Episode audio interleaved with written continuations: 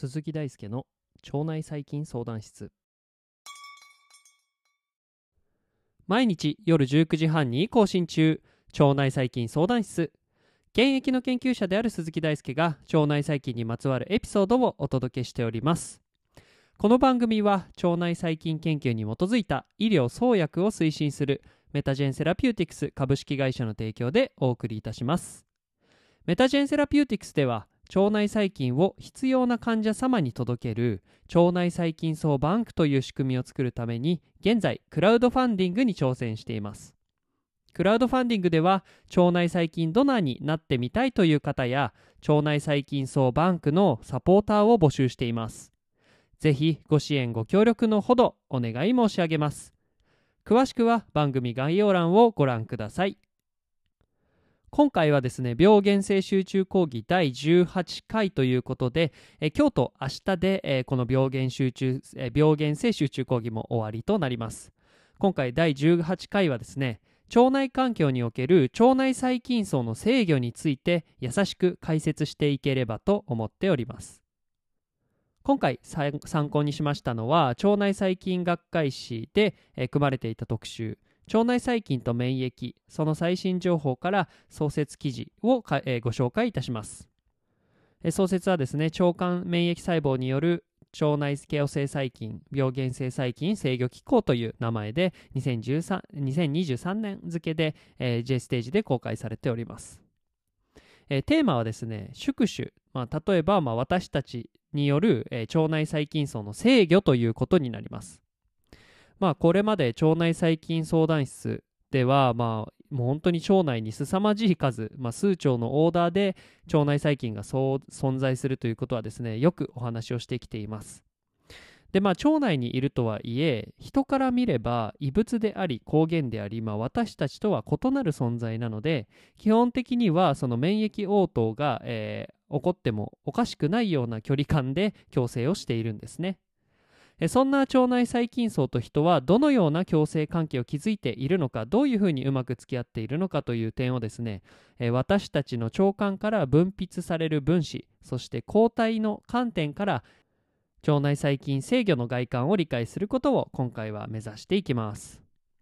で、まあ、腸内環境と、えー、まとめて一括りに言ってもですね、まあ、腸内、えー、細かく見ると大腸や小腸、まあ、より細かく見ると、えー、空腸、えー、海腸、えー、上行結腸横行結腸下行結腸そして直腸というように、まあ、かなり細かく分類することができて、まあ、教科書的に言えば小腸では栄養が吸収されて大腸では水分が吸収されるというような感じで機能が分担されているんですが、まあ、このように大腸小腸のまず重要な機能としてはその吸収を担当する細胞がいて栄養や水分を吸収するということにあります。でもう少し細かく見ていくと、まあ、この吸収を担当する細胞以外にもですねさまざまな機能を持った細胞が見えてきます。でまあその腸内環境また別の角度から腸管組織について復習すると腸管組織は異なる組織が相乗構造になってまるでバームクーヘンのように、えー、連なっているということをお話ししてきました。でまあ腸内細菌と触れる上層の粘膜が非常に重要でこの粘膜の中でもその粘膜を構成している粘膜上皮細胞に由来するですね粘膜上皮バリアですね、えー腸管バリアとも呼ばれたしますが、まあ、これがですね腸内細菌と私たちの体を隔てる上で非常に重要な組織となってきます。でまたその粘膜上皮がまあ一番外側、えー、腸内細菌や食事と接する場所ですがそれより一つ下には粘膜固有層と呼ばれる別の組織がありましてここには免疫細胞がたくさん存在していて粘膜上皮組織とともに非常に重要な役割を果たします。でまあ分子や抗体が、えー、分泌されるのはもちろんその一番外側の粘膜上皮組織からになります。ではその粘膜上皮組織について簡単に見ていきますが粘膜上皮の組織はですね、えー、上皮幹細胞と呼ばれる、えー、多分化能を持った幹細胞が分化することによって非常にさまざまな機能を持った粘膜上皮細胞が、えー、形作っています。なので粘膜上皮組織と言ってもですねそこには非常にさまざまな機能を持った上皮細胞が存在するということを覚えておいてください。で、まあ、今回はその細胞ごとにいろいろ見ていくんですが、まず1つ目に大切なのは、えー、杯細胞、あるいはゴブレット細胞と呼ばれる細胞です。で、まあ、このゴブレット細胞は非常にあ、まあ、分泌能がある、えー、細胞ですが、代表的な分泌するものとしてはムチンが挙げられます。ムチンっていうのは、えー、今まで腸内細菌相談室でもよく出てきている通り、糖タンパク質の一種で、粘膜の外側の粘液層、まあ、つまりヌルヌルした層を構成しています。で、まあ、このムチンが、えー、溶けている粘液層はですね、非常に粘性に富むので、えー、腸内細菌が上皮までたどり着きにくくなる。まあ、これは拡散、まあ、物質の拡散みたいなところで考えると非常に分かりやすいですが、例えばスープじゃねえや プールですねプールで泳ぐのとスライムの中で泳ぐのだったらどっちが泳ぎやすいかっていうところを考えてみると、まあ、これスライムの方が泳ぎにくくプールの方が泳ぎやすいことは分かりやすいんじゃないかなと思います。こんな感じで粘性によって物質自体え物質ミクロでミクロなレベルで見てもその物質の移動っていうのは結構その粘性に制御されているところがありまして、まあ、腸内細菌が例えば、えー、腸管の内腔から上皮までたどり着くにはですねこの粘性の非常に富んだ粘液層を通り抜けなければならず、まあ、物理的なバリアとしてこの粘液層が重要。でその、えー、根幹を担っているのが糖タンパク質のムチンです。またですねこのムチンという分子はですね腸内細菌と上皮への、えー、接着を競合します。どういうことかっていうと、まあ、腸内細菌が仮にその粘液層を通り抜けて粘膜上皮にですね接着しようとします。まあ、接着っていうのは病原性発現の第一段階というふうに、えー、以前病原性集中講義でもお話ししておりますが、えー、この、えー、接着にですねムチンも同じようなところに接着することによってその腸内細菌が、え接着をできなくなる競合して接着しづらくなるといったことがあります。まあ、こういう感じでそのムチンも腸内細菌と同じように上皮と、えー、接着を繰り返すことによって病原性の発現するイベントの頻度を低下させるという意味でも、えーえー、粘膜は非常に重要粘液バリアも非常に重要となってきます。でこのムチンはですねインターロイキン13の影響を受けて分泌量が増加することで知られています。で、まあ、このムチンの分泌量の比較ですが大腸では比較的多くまた小腸では少なく分泌されるということが知られています。ってなるとムチンが少ないと粘性が下がったりあるいは粘液が不足して、えー、腸管バリアが不足するんじゃないかと小腸について大変なんじゃないかと思うかもしれませんが小腸にはですね大腸にはないパネート細胞が存在することで実はこれ対応していきます。パネータ細胞について次はお話ししますがこの細胞は小腸のみに発現していまして、えー、上皮幹細胞を囲むように存在しています、まあ、これによって実は上皮幹細胞を守っているんじゃないかということが考えられていてではこのパネート細胞はどうやってその上皮幹細胞を守っているのかと言いますとこの細胞もですね分泌する機能がありまして抗菌活性のある分子を産生することで知られています。えー、その抗菌活性のある分子とはペプチド性であったりとかタンパク質性、まあ、いずれもアミノ酸によって構成されますがその大小によってアミノ酸が100以下大体100とかそれ以下だとペプチド性の、えー、抗菌活性物質。でそれ以上で巨大なものになるとタンパク質性の、えー、抗菌活性物質として分類されます。でこれらをですねパネート細胞は分泌するんですが例えばペプチド性の抗菌活性物質でいくとディフェンシンなんかが挙げられます。まあ、ディフェンシン、アルファ、ベータ、ガンマ、ディフェンシンでありますが、アルファディフェンシンが重要で、まあ、このディフェンシンっていうのは、静電化を帯びた浸水性で、かつ静電化の部分と、疎水性の水を嫌うような部分の分子構造からなっていまして、この、えー、不電荷を帯びたですね細菌の表面にですねこの静電荷を帯びたディフェンシンの一部が結合してさらにそこから疎水性の部分がズボッと、えー、細胞膜に、えー、結合することによって、え細胞の膜孔を形成するその穴を開けて、え毒性を発現するというか抗菌活性を発現するということが知られています。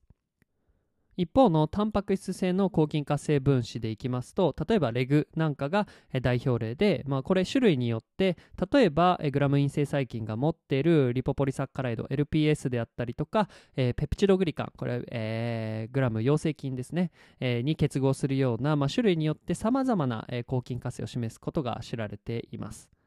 例えば他にも、えー、涙などに含まれているリゾチームなんかは、えー、細胞壁成分のペプチドグリカンを分解して、まあ、陽菌につなげるというような抗菌活性も知られています。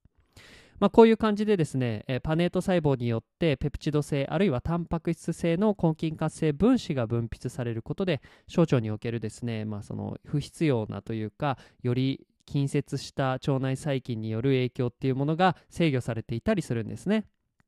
では大腸ではその粘液無賃だけで、えー、いいのかということになるんですが実はですね大腸でも最近、えー、面白い分子が見つかっておりましてですね、えー、大腸特異的に LYPD8 英語で言うと LY6 Flower Domain Containing 8という膜タンパク質が、えー、これ膜についているものが切り出されましてこれが、えー、細菌の弁毛タンパクに結合することで、まあ、細菌の運動性を阻害して、えー、抗菌ではないにしろ病原性を低下するというようなことが報告されています。まあ、こういう感じでですね、まあ、抗菌ペプチドによっ、まあ、その細菌を死滅あるいは殺菌するというだけではなくて、まあ、その運動性というか、まあ、より物理的な機能に、えー、着目したというか、まあ、その機能が発現する、えー、分子の分泌なんかも大腸では行っています。まあ、ということでこの腸管上皮から分泌される分子についてざっくりとムチンであったりペプチド性あるいはタンパク質性の抗菌活性物質あるいは LIPD8 やレグのような分子についてざっくりと見てきたんですが、まあ、これからも多分こういう分子はいろいろ発見されると思うのでこれからも引き続きですね最新情報をこちらで発信していきます。またですね、えー、これ今までのお話は割とですね細菌全体に対して、えー、その機能するような、えー、防御システムだったんですがその他にも獲得免疫的なつまり抗原特異的な応答を示すことも知られています。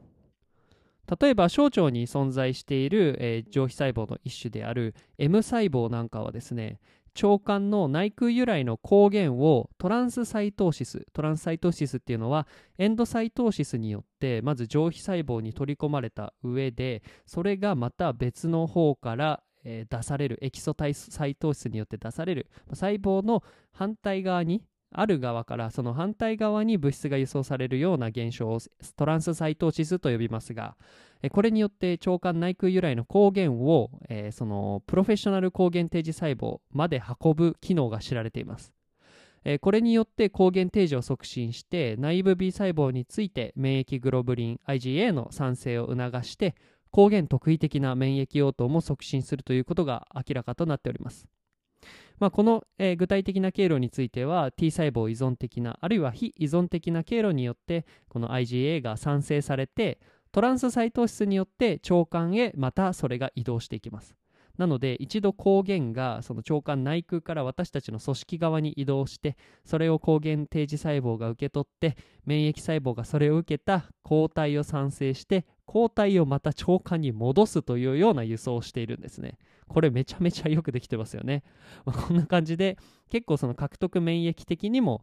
そのいろいろなその抗原を読み取ってえそれに対応して制御を行っているということが知られていて例えば抗原としてはペプチドグリカンや LPS あるいはフラジェリンなど細胞の表面ですね特に細菌の表面に存在するような分子を認識してこの抗体が結合していくというような感じで、えー、制御しているということも知られています。